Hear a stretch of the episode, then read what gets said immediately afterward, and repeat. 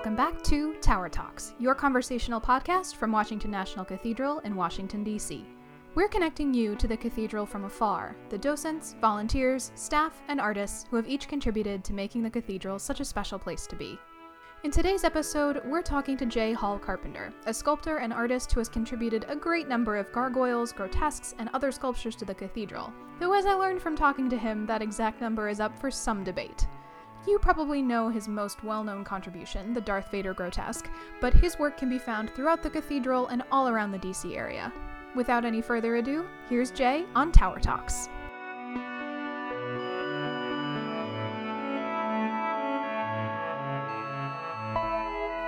Hello. Hi, how are you? I'm good. How are you? Can you hear me okay? I can hear you great. Perfect. I can hear you great too. How you doing?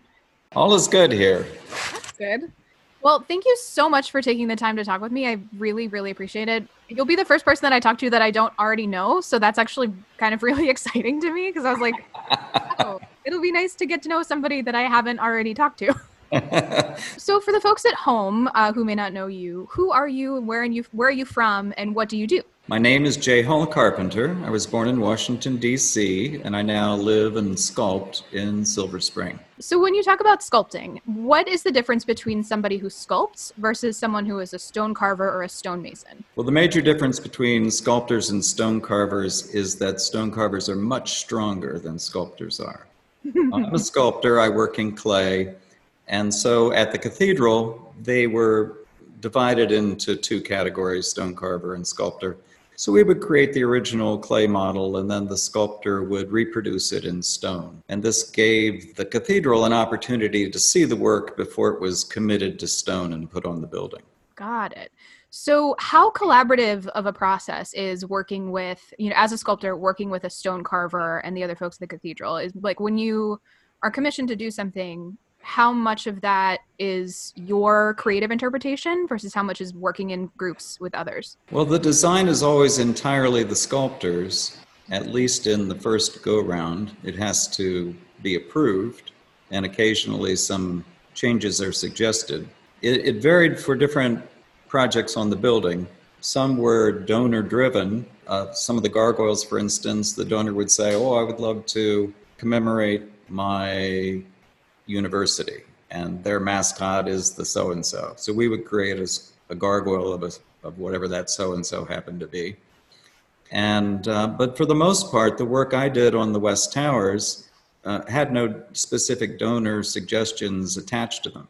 So I was given essentially free reign to come up with ideas, which were then approved. And we can go into that if you want to. But um, uh, for the most part, it was just left up to my imagination. A lot of the work inside the building was more proscribed. And you did somewhere in the realm of 500 gargoyles or sculptures for the cathedral, if I'm wrong. Is that the right number?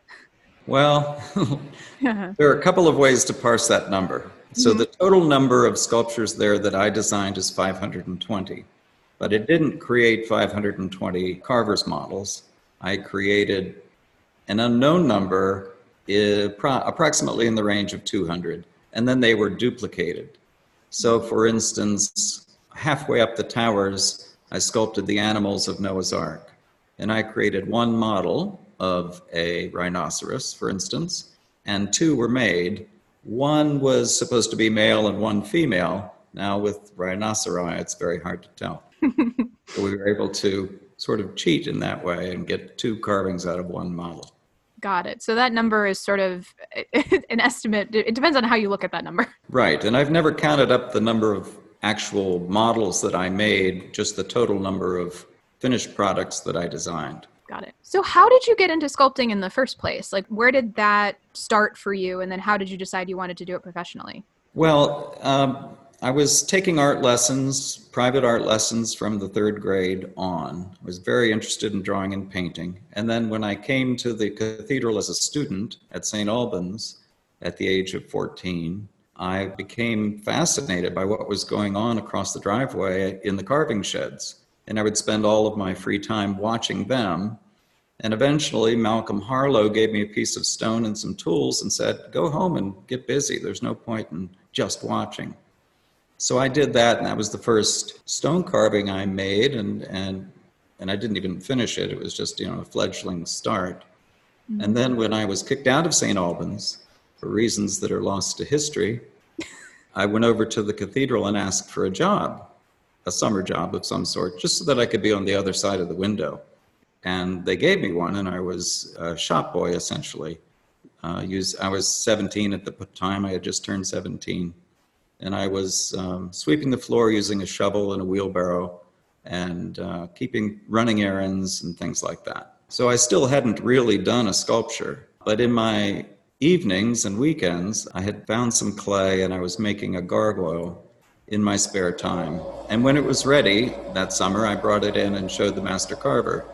And he liked it. It was a gremlin committing suicide, which perfectly encapsulated my love for mythology and my feelings about high school. And um, I showed it to him, and he liked it, and he had it carved and put on the building. So that was the first sculpture I'd ever done. Do you know where that is on the building? Offhand? Yes, it's on the west facade, just above the observation gallery. When I came to the cathedral in uh, 1974, the West Towers didn't exist, and the Pilgrims Gallery was open to the sky. So the very first projects that I saw the carvers creating were gargoyles for that level, just above those windows. And uh, three of those are mine.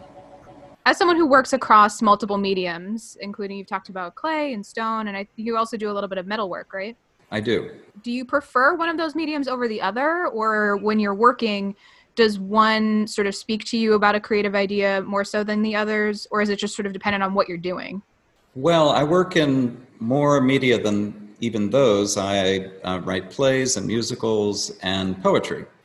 So I'm really just interested in creativity in all its facets. The fact that I earn my living as a sculptor is a little unusual in that I use sculpting to support the other adventures of my life. But I think I was first drawn to sculpture because of what I saw going on at the cathedral. And I thought that stone was the way to go, but then I tried stone. I had the pleasure of having Roger Morigi teach me to carve stone. And I realized that it's really very laborious and less creative than I hoped, at least at the level I was practicing it. And so I gravitated to clay very quickly. And that's my first medium almost everything I do begins as a clay model. So if I'm creating for stone, I'm creating in clay.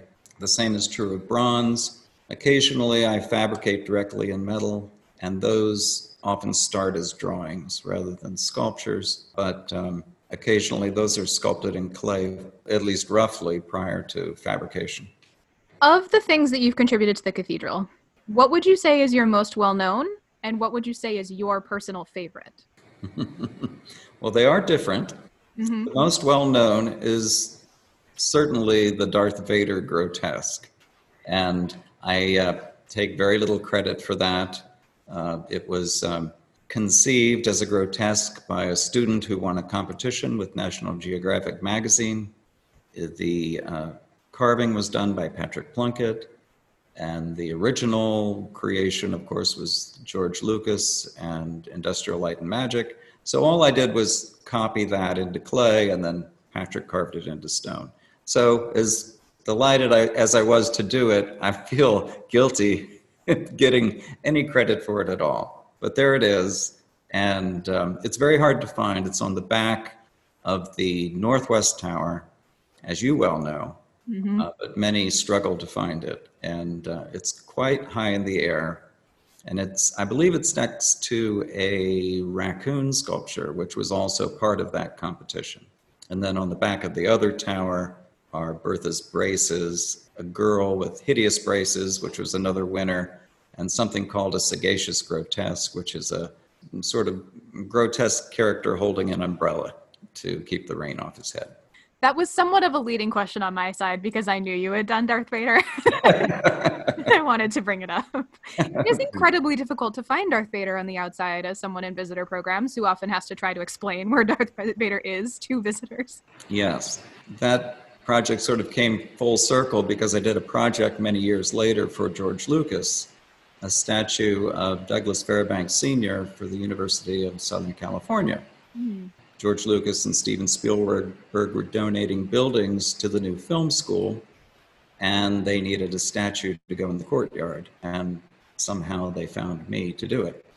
Uh, so when I had my meeting to present my ideas to George, I asked him about this grotesque. Had he, did he know about it? And he knew nothing about it. But he was delighted by it. so you've worked on it's not just the cathedral where you work obviously um, the one that i sort of found in my research of you that i'm interested to learn more about was the jim henson statue at umd how did you come to carve that and what was the story there Yes, so I began work at the cathedral in 1976 and I left in 96. So I had a full 20 years there. I finished my degree and I began uh, working for other churches. Well, that had really begun prior to that.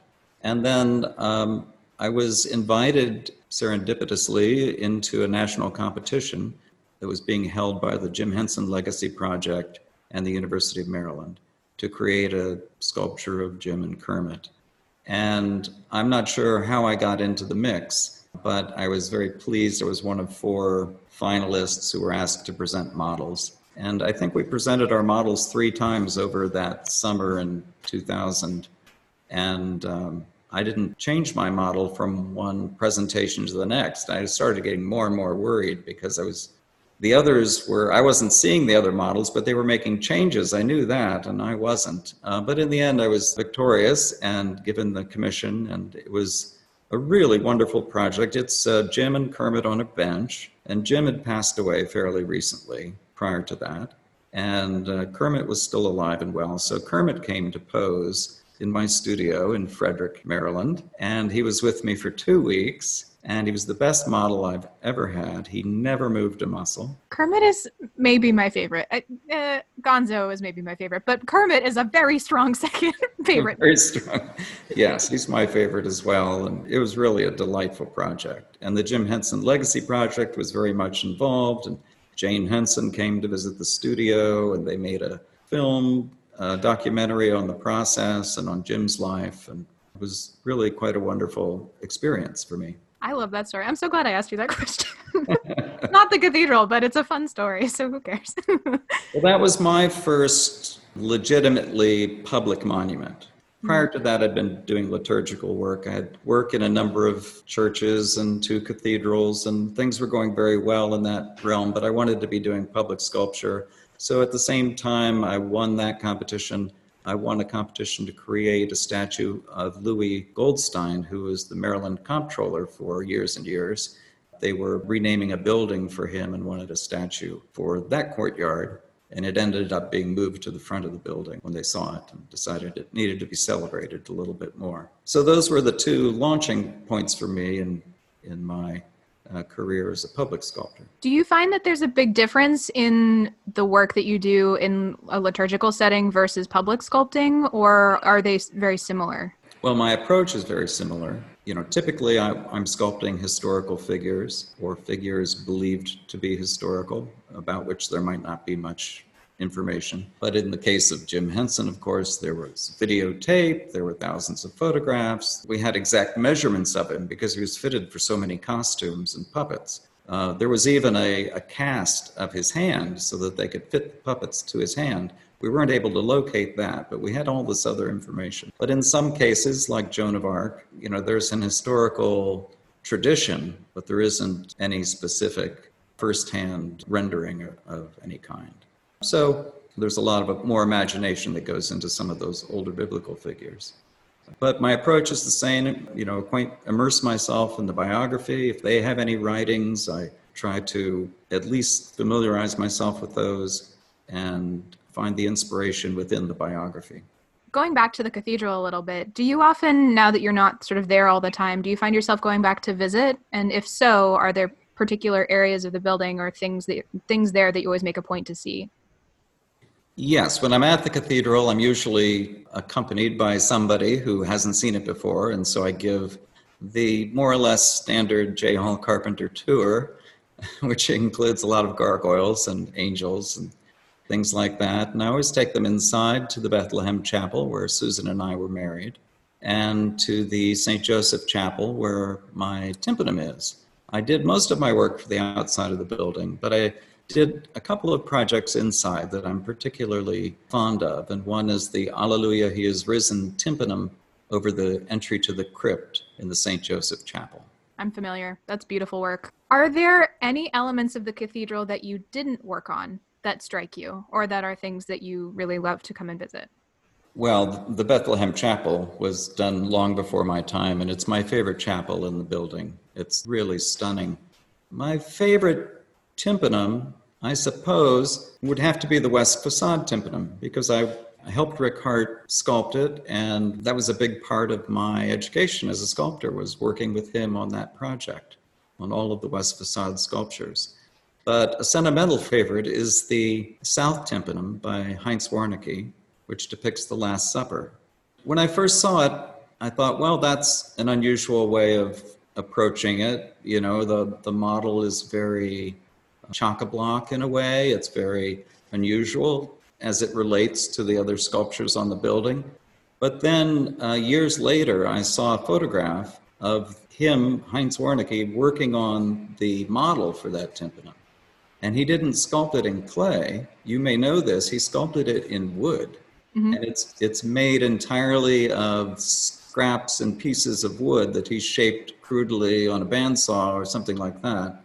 And the full size model then didn't need to be cast in plaster like all of the other models at the cathedral.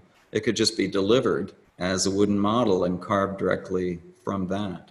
Mm-hmm. And so I was so fascinated by his process. I think he's a slightly under recognized sculptor at the cathedral for his contributions then folks will definitely have to go and take a look at that particular sculpture uh, just to sort of give recognition where it's due. Indeed. And you can see, you can find it on Google, the images of the model itself, which are mm. stunning. Do you have any favorite stories of your time working on the cathedral that are more just sort of your experience of being in the place and with the people um, that you can share, obviously?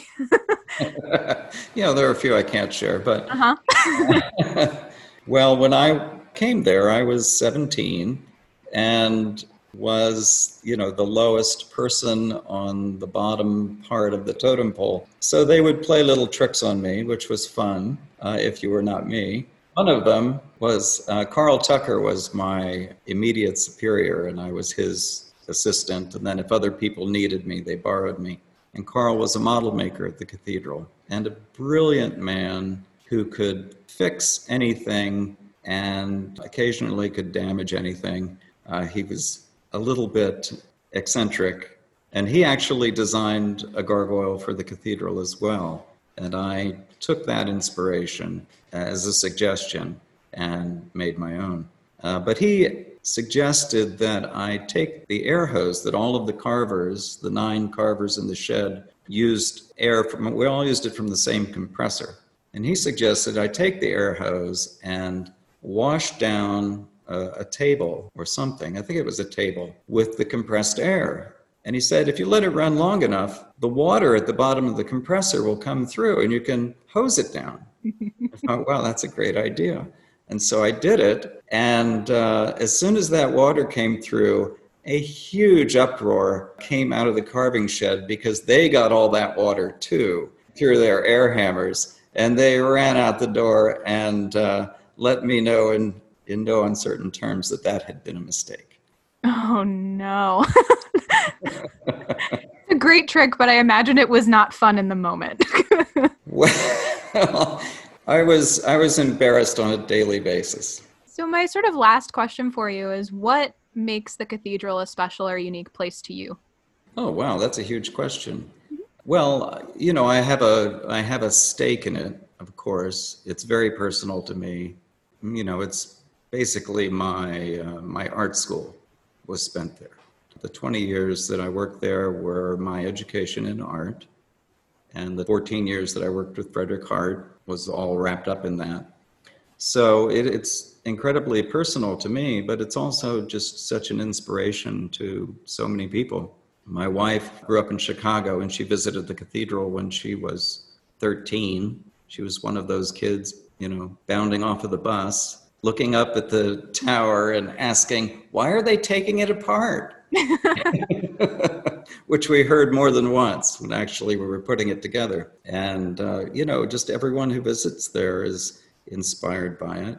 It's this amazing act of faith, you know, let's build something that hasn't been built for centuries and do it in 90 years instead of 300 and do it the way they did it with only a few modern conveniences along the way. It's an extraordinary achievement.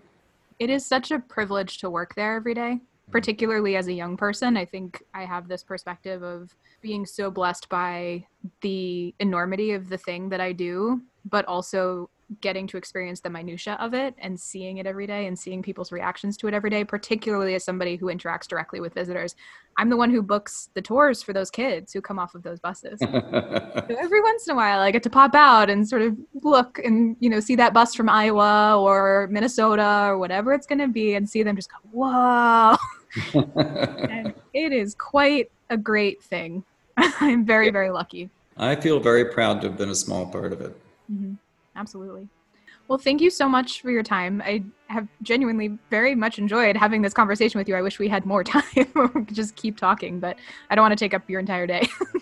well, I've enjoyed it, Erin, very much as well. Absolutely. Thank you so much and have a good rest of your day. Stay safe. Likewise. All right. Take care. Bye bye.